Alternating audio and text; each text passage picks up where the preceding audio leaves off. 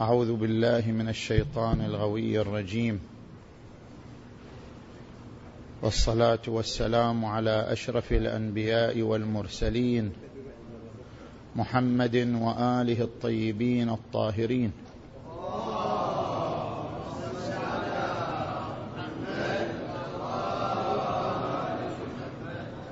بسم الله الرحمن الرحيم. إنما وليكم الله ورسوله والذين آمنوا الذين يقيمون الصلاة ويؤتون الزكاة وهم راكعون ومن يتولى الله ورسوله والذين آمنوا فإن حزب الله هم الغالبون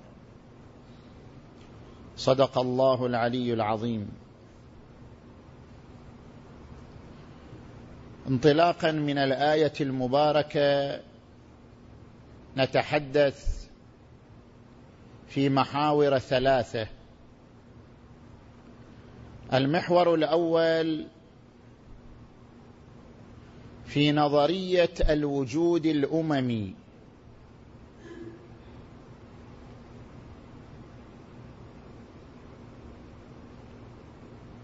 في علم النفس الفلسفي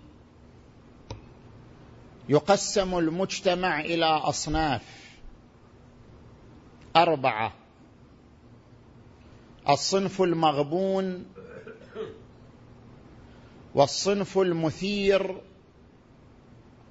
والصنف المؤثر والصنف المعبر عنه بالوجود الأممي. فما هو الفرق بين هذه الأصناف الأربعة؟ الصنف المغبون هو الشخص الذي لا يحبه أحد ولا يبغضه أحد. لأنه شخص مشغول بحياته ومشغول بمعاشه وليس في موطن الاحتكاك مع الناس. فهذا الشخص يعيش روتينا متكررا ويعيش حياة ونظاما متكررا كل يوم.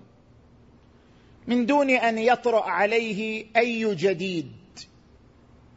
وهذا الشخص من الصنف المغبون الذي تحدث عنه الإمام الكاظم عليه السلام بقوله من تساوى يوماه فهو مغبون بمعنى أن من يسير في نظام واحد لا يتغير ولا يتطور فهو مغبون.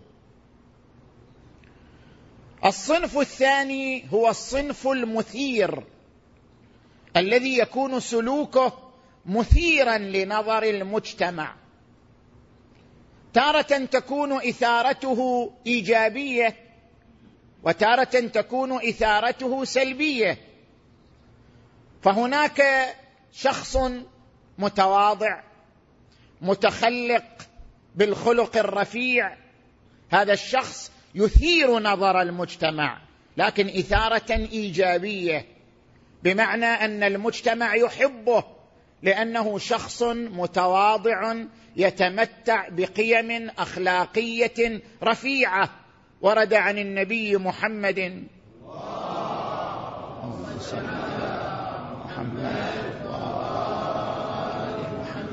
أفاضلكم أحاسنكم أخلاقا. الموطؤون أكنافا الذين يألفون ويؤلفون. وقد تكون إثارته سلبية كما لو كان شخصا عدوانيا يظلم الناس يعتدي على الناس. فإن موقف المجتمع منه موقف الكراهية والنفور والإشمئزاز. لأنه شخص عدواني وإذا تولى سعى في الأرض ليفسد فيها ويهلك الحرث والنسل والله لا يحب الفساد. الصنف الثالث الشخص المؤثر فهو ليس مغبونا ولا مثيرا فقط بل هو شخص مؤثر بمعنى أنه شخص يضع بصماته ويضع لمساته على الآخرين في حقل من حقول من الحقول المختلفة. مثلا الشعراء. صنف مؤثر لأنهم يضعون بصمات أفكارهم على نفوس الناس في حقل معين. الفلاسفة الأبطال غير هؤلاء من الناس. المتنبي الذي شغل الدنيا وشغل الناس بأدبه وبشعره شخص مؤثر لأنه وضع بصماته في هذا الحقل وهو حقل الأدب والشعر. ابن سينا فيلسوف وضع بصماته الفلسفية في فكر الناس. نيوتن هذا المخترع الكبير والمكتشف الشهير وضع بصماته ووضع لمساته على الناس. كل هؤلاء يدخلون تحت الصنف المؤثر لأنهم وضعوا بصماتهم ولمساتهم على حياة البشرية في حقل معين وفي جهة معينة. الصنف الأخير وهو الأهم المعبر عنه بالوجود الأممي عندما يتحول الشخص إلى أمة. ولا يكون مجرد شخص بل يتحول إلى أمة ويتحول إلى مجتمع ويتحول إلى أجيال. عندما يتحول الإنسان من كونه شخصا إلى كونه خطا وتيارا وأمة ومجتمعا يعيش في القلوب والنفوس والأفكار والمشاعر فهذا الشخص قد بلغ أرقى درجات التأثير وتحول إلى وجود أممي. وهذا ما يعبر عنه القرآن الكريم إن إبراهيم كان أمة. إبراهيم لم يكن شخص. إبراهيم تحول إلى مجتمعات وأجيال. إلى يومنا هذا تنادي بنداء إبراهيم وتلبي بتلبية إبراهيم. هذا الوجود الوجود الأممي هو الذي يعبر عنه الإمام أمير المؤمنين عليه السلام هلك خزان الأموال وهم أحياء والعلماء باقون ما بقي الدهر أعيانهم مفقودة وأمثالهم في القلوب موجودة عندما يتحول إلى أمثال. وقيم تسري في النفوس وتسري في القلوب والعقول فإنه يتحول إلى وجود اممي لذلك يمكن للشخص أن تكون له شخصيتان كما يقول علماء العرفان. شخصية حقيقية وهي شخصيته المحدودة بمكان وزمان ونسب وطول وعرض معين. وشخصيته اللامحدودة وهي الشخصية التي تمتد في القلوب والنفوس والمشاعر وبهذه الشخصية الأخرى اللامحدودة يمتلك الوجود الأممي. الوجود الأممي له أمثال كثيرة ولكن خير أمثال الوجود الأممي. أمير المؤمنين علي بن أبي طالب. أمير المؤمنين لم يؤثر في حقل معين ولا في جهة معينة. الأدباء عاشوا أدب علي عليه السلام والفلاسفة عاشوا فكر علي عليه السلام والعرفاء عاشوا عبادة علي وأنفاس علي عليه السلام والأبطال عاشوا إرادة علي وحزم مواقف علي عليه السلام. وكل من أي طبقة من أي صنف من أي حقل من أي جهة عاش لونا من ألوان أمير المؤمنين عليه السلام. فأمير المؤمنين أمة بل أمير المؤمنين أمم بل أمير المؤمنين أجيال. لأن أمير المؤمنين تجاوز مكانه وزمانه وحدوده وسرى في النفوس والعقول والقلوب فتحول إلى أرقى مراتب الوجود الأممي. وهذا ما عبر عنه أبو الطيب المتنبي وتركت مدحي للوصي وتركت مدحي للوصي تعمدا إذ كان نورا مستطيلا شاملا. وإذا استطال الشيء قام بنفسه وصفات ضوء الشمس تذهب باطلا.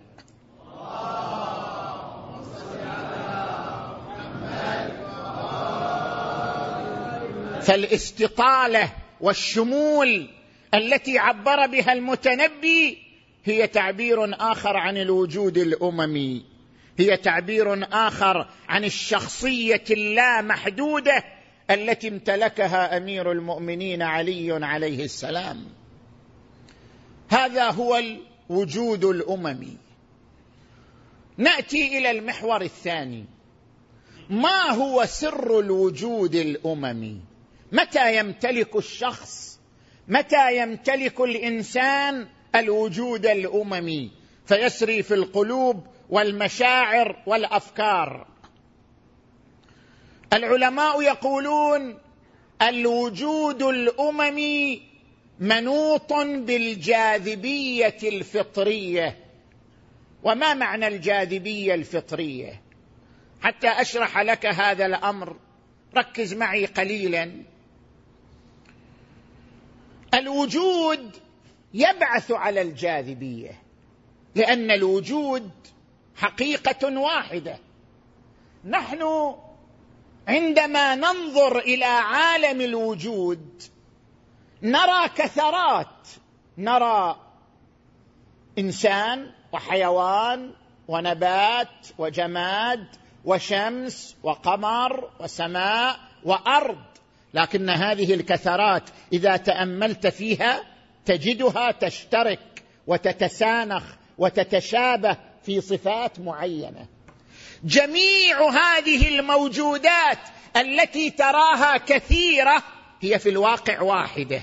هي في الواقع تتلون بلون واحد. تتشأن بشأن واحد. جميع هذه الوجودات لها مسحة متسانخة وصفة مشتركة. وهذا ما يعبر عنه الفلاسفة الوجود حقيقة واحدة. هناك وجود راكد وهو وجود الحجر. هناك وجود نامي وهو وجود النبات. هناك وجود حساس وهو وجود الحيوان. هناك وجود عاقل وهو وجود الإنسان. هناك وجود محدود وهو وجود الكون. هناك وجود لا محدود وهو وجود الباري عز وجل لكن جميع هذه الأقسام تشترك في صفة واحدة تسمى بالوجود وتسمى بالحياة وتسمى بالعطاء. جميع هذه الوجودات لها صفة واحدة. الوجود يبعث على الجاذبية. كيف الوجود يبعث على الجاذبية؟ الجاذبية قد تكون تكوينية وقد تكون بشرية. أنتم تعرفون في علم الفيزياء أن كل هذا الكون جميع الأجسام الموجودة في هذا الكون تخضع لقانون الجاذبية. لا يوجد جسم يخرج عن قانون الجاذبية. جميع الأجسام التي تتحرك في هذا الكون تخضع لقانون الجاذبية.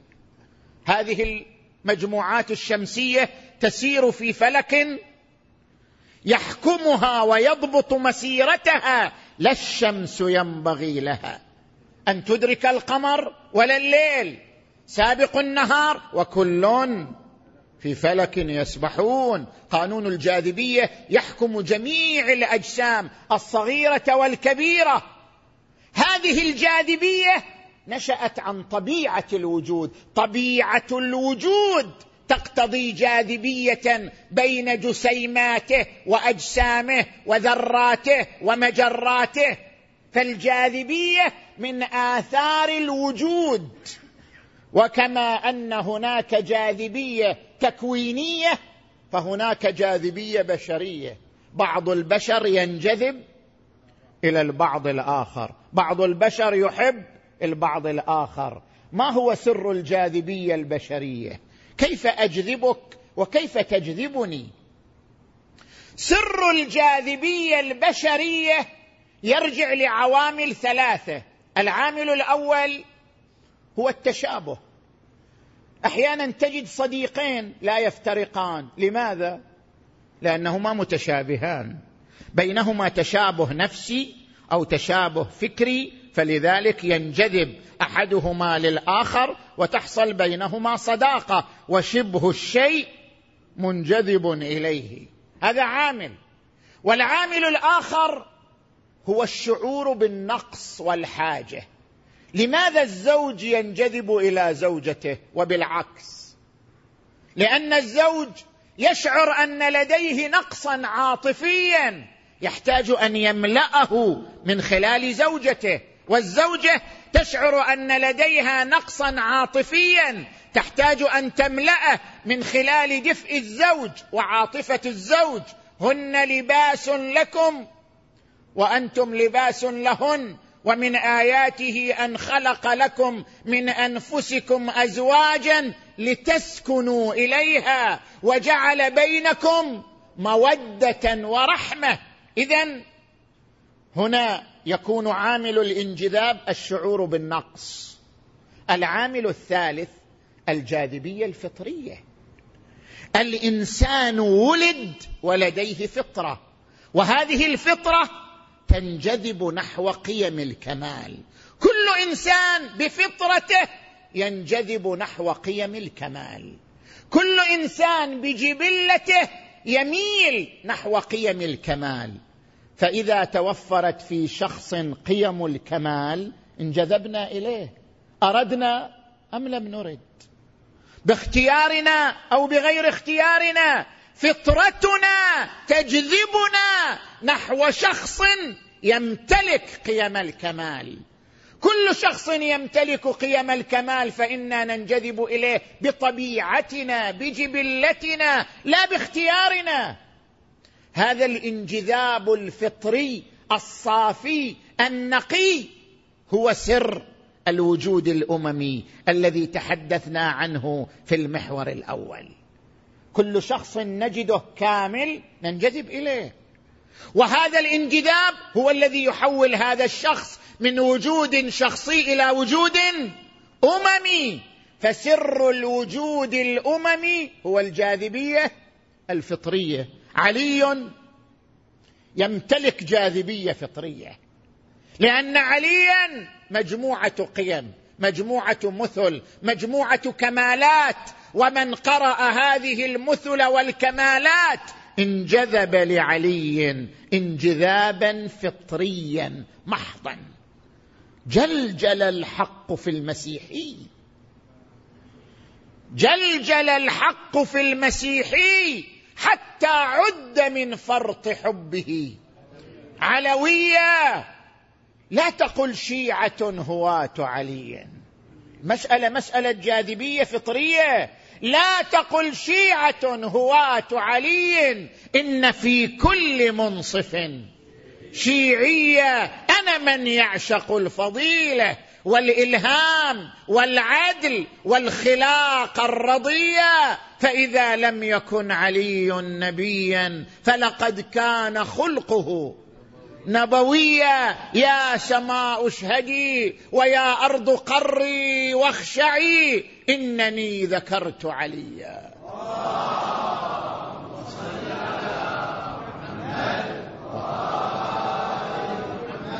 هذه هي الجاذبية الفطرية التي هي سر الوجود الاممي لعلي أمير المؤمنين عليه السلام. وربما تعجب أن من يبغض علي يحب علي. قد يتستغرب الإنسان كيف يكون مبغضوه محبيه. وكيف يكون مناوئوه؟ مريديه. علي جمع الأمرين. حتى من يح حتى من يبغضه هو يحبه. وكيف يكون كذلك؟ أنت تحب أحيانا شيئا واحد وتكرهه. في آن واحد. تحبه وتكرهه. الإنسان يحب المعصية ويكرهها. في آن واحد. يحب المعصية لأنها توفر له لذة مؤقتة. لذة سماع الأغنية لذة العلاقة غير المشروعة لذة الأكل المحرم وهكذا. الإنسان يحب المعصية حبا شهويا لأنها توفر له لذة مؤقتة لكنه وفي نفس الوقت إذا فتش وجدانه يرى أنه يكره المعصية. لكنه يكرهها كراهة فطرية لا كراهة شهوية. فالحب الشهوي شيء والحب الفطري شيء آخر. يحب المعصية حبا شهويا ويبغضها بغضا فطريا لأن المعصية تعني النقص تعني الذلة. لا توجد ذلة أعظم من ذلة المعصية. وقد ورد عن النبي محمد.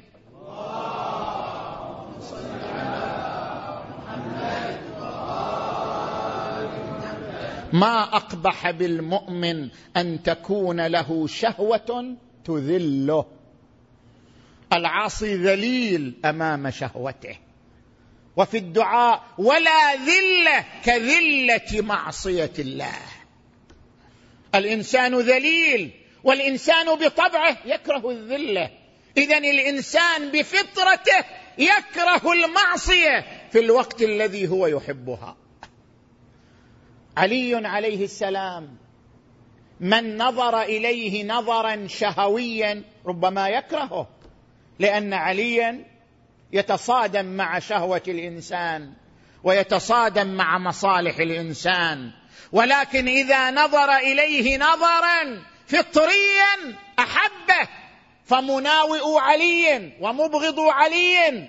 أبغضوه بغضا شهويا وأحبوه حبا فطريا. عمرو بن العاص يقول إذا كان بينكما نسبة فأين الحسام من المنجل؟ وأين الحصى من نجوم السماء؟ وأين اللآلي من الفلفل؟ وأين الثريا؟ وأين الثرى؟ وأين معاوية من علي؟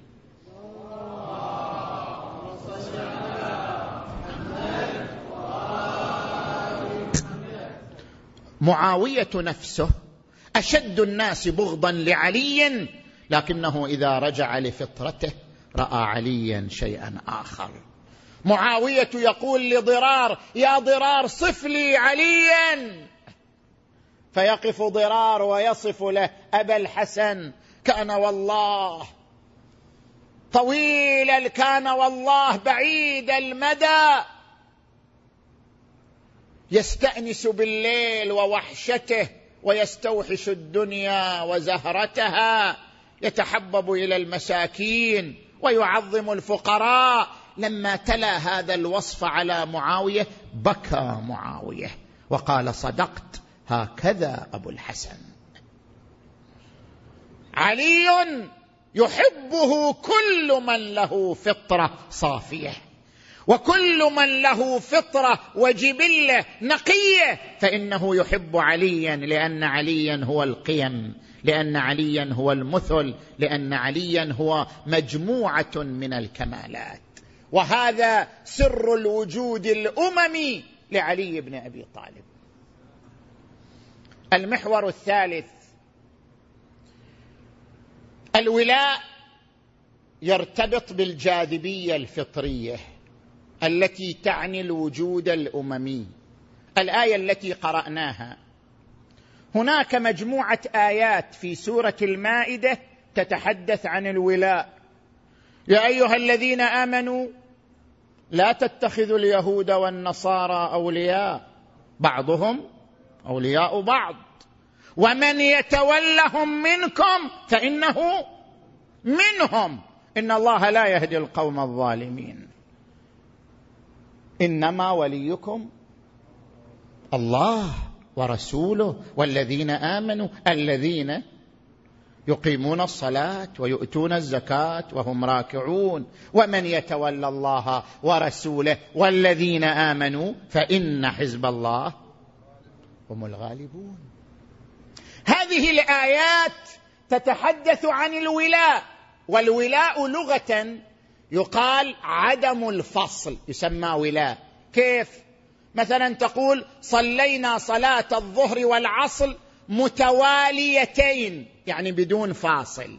الولاء معناه عدم الفاصل. ولذلك يقول الفقهاء ينبغي أن ترمي جمرة العقبة بسبع حصيات ولاء. ولاء يعني شنو؟ يعني متعاقبة من دون فاصل بينها. الولاء يعني القرب وعدم الفاصل. اذا من هنا نفهم معاني هذه الآيات المباركة. يا أيها الذين آمنوا لا تتخذوا اليهود والنصارى أولياء. يعني لا يكن بينكم وبينهم ولاء. والولاء بمعنى القرب الروحي بحيث لا يكون بينكم وبينهم فاصل. لأن القرب الروحي بهذه الدرجة يعني التأثر بأفكارهم ومبادئهم. ومن يتولهم منكم فإنه منهم. إن الله لا يهدي القوم الظالمين اذا لمن الولاء؟ لمن نحمل القرب الروحي الذي يعني إلغاء الفواصل والذي يعني التأثر؟ لمن هذا الولاء؟ إنما وليكم الله ورسوله والذين آمنوا الذين يقيمون الصلاة ويؤتون الزكاة وهم راكعون. وقال أبو ذر الغفاري رأيت بهاتين وإلا عميتا وسمعت بهاتين وإلا صمتا رسول الله صلى الله عليه وآله وهو يقول علي قائد البررة علي قاتل الفجرة منصور من نصره مخذول من خذله. وذلك إن سائلا أتى مسجد رسول الله صلى الله عليه وآله ولم يكن عند الرسول ما يعطيه فتصدق علي عليه بخاتمه وهو راكع. فلما سمع ذلك رسول الله قال اللهم إن أخي موسى سألك قال رب اشرح لي صدري ويسر لي أمري واحلل عقدة من لساني يفقه قولي واجعل لي وزيرا من أهلي. هارون أخي اشدد به أزري فأنزلت عليه سنشد عضدك بأخيك ونجعل لكما سلطانا. وأنا أسألك رب اشرح لي صدري ويسر لي أمري واجعل لي وزيرا من أهلي عليا. اشدد به أزري فنزل عليه قوله تعالى إنما وليكم الله ورسوله والذين آمنوا الذين يقيمون الصلاة ويؤتون الزكاة وهم راكعون.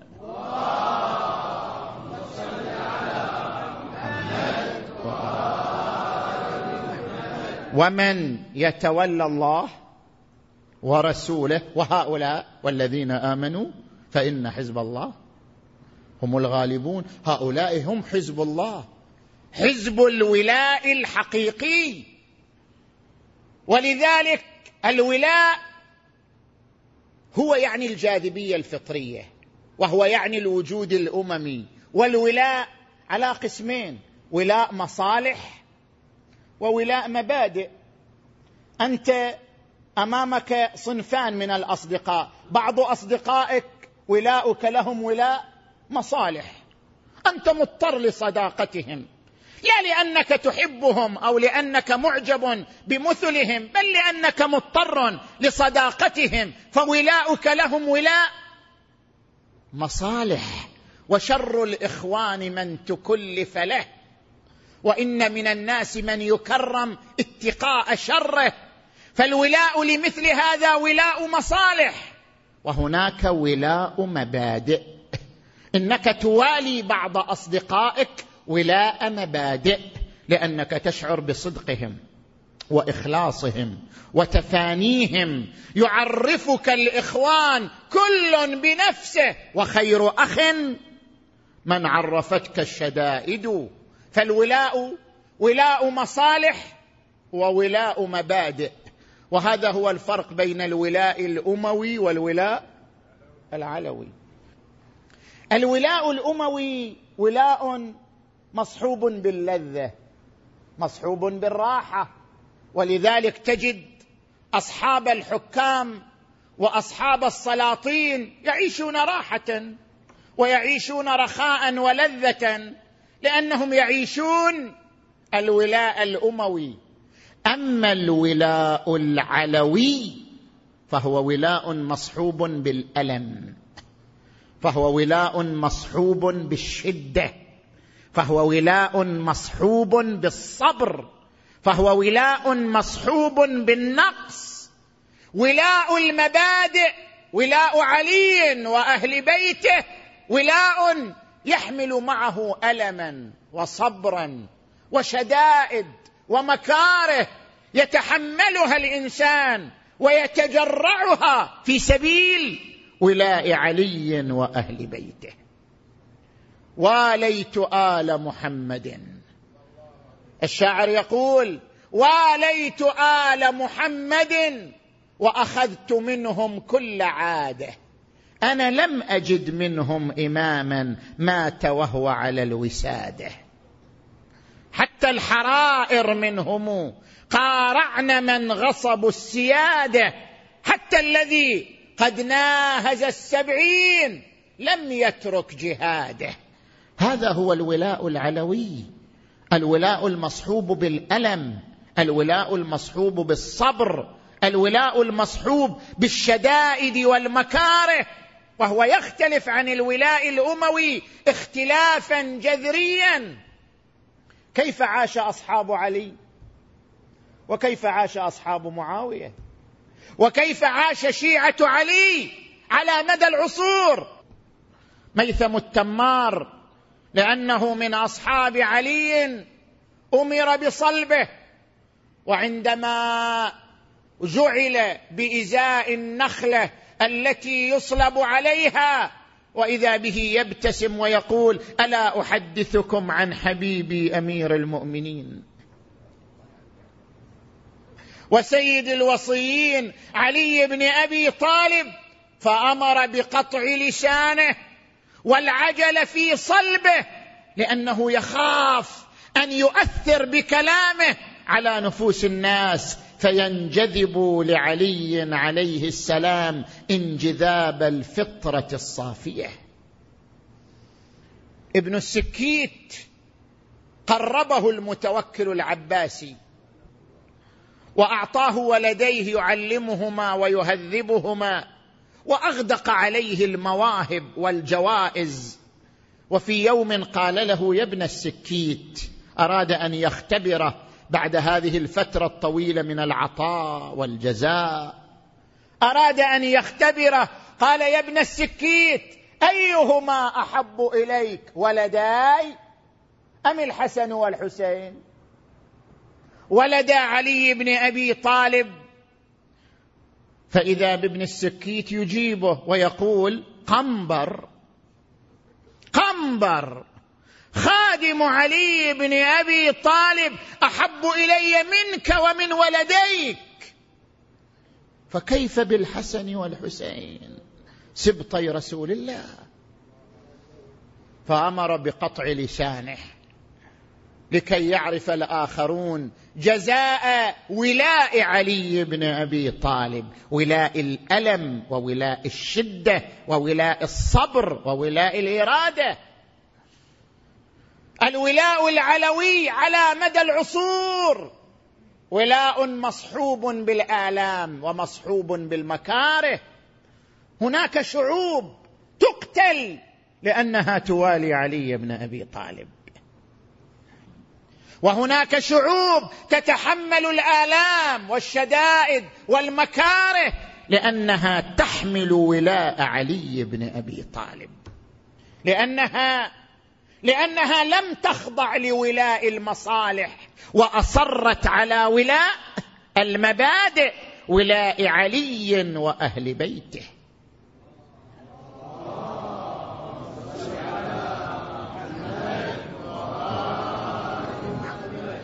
فولاء علي كما ذكرت الآية المباركة ومن يتولى الله ورسوله فإن حزب الله هم الغالبون.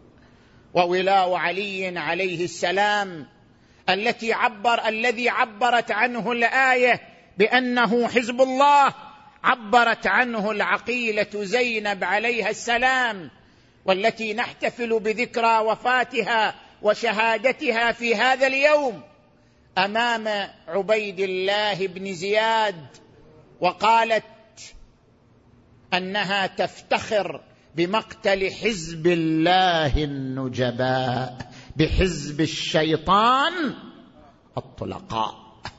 حزب الله النجباء علي وأهل بيته ومن يواليهم ولاء المبادئ.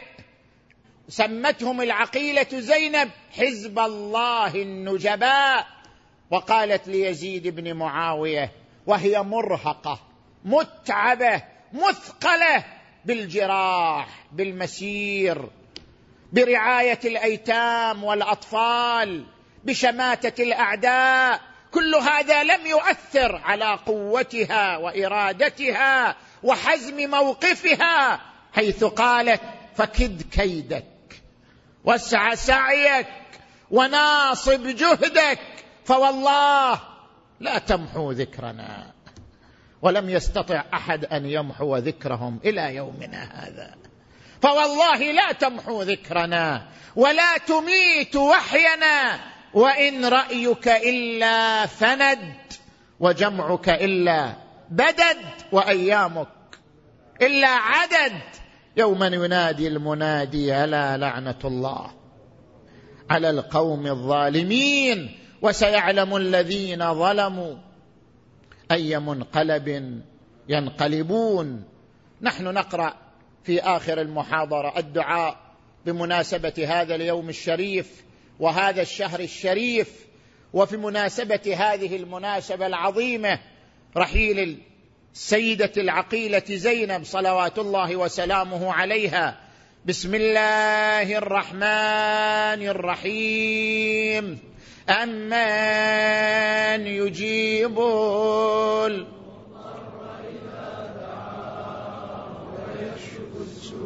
أمن يجيب المضطر إذا دعا. أمن يجيب المضطر إذا دعاه أمن يجيب المضطر إذا دعاه.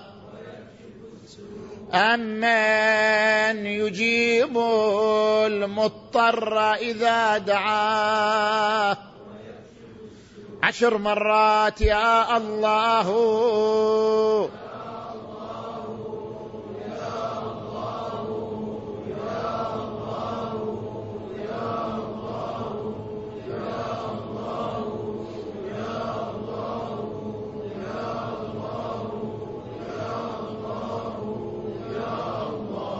اللهم باسمك العظيم الأعظم الأعز الأجل الأكرم يا الله.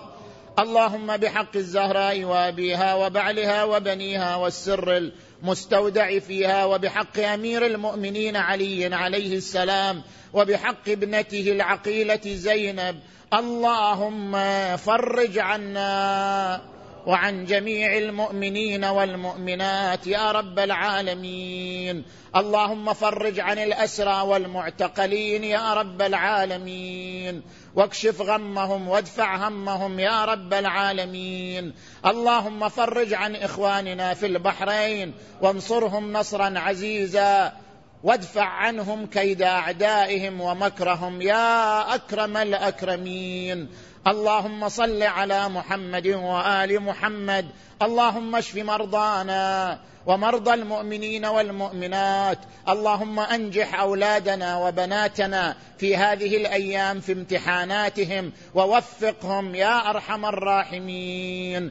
اللهم صل على محمد وآل محمد. اللهم كن لوليك الحجة ابن الحسن. صلواتك عليه. في هذه وفي كل وليا وقائدا ودليلا حتى تسكنه أرضك طوعا وتمتعه فيها وهب لنا رأفته ودعاءه وخيره بحقه وبحق آبائه الطاهرين. صلواتك عليهم أجمعين. وارحم أمواتنا وأموات المؤسسين والمؤمنين والمؤمنات. وإلى أرواح الجميع بلغ ثواب الفاتحة تسبقها الصلوات.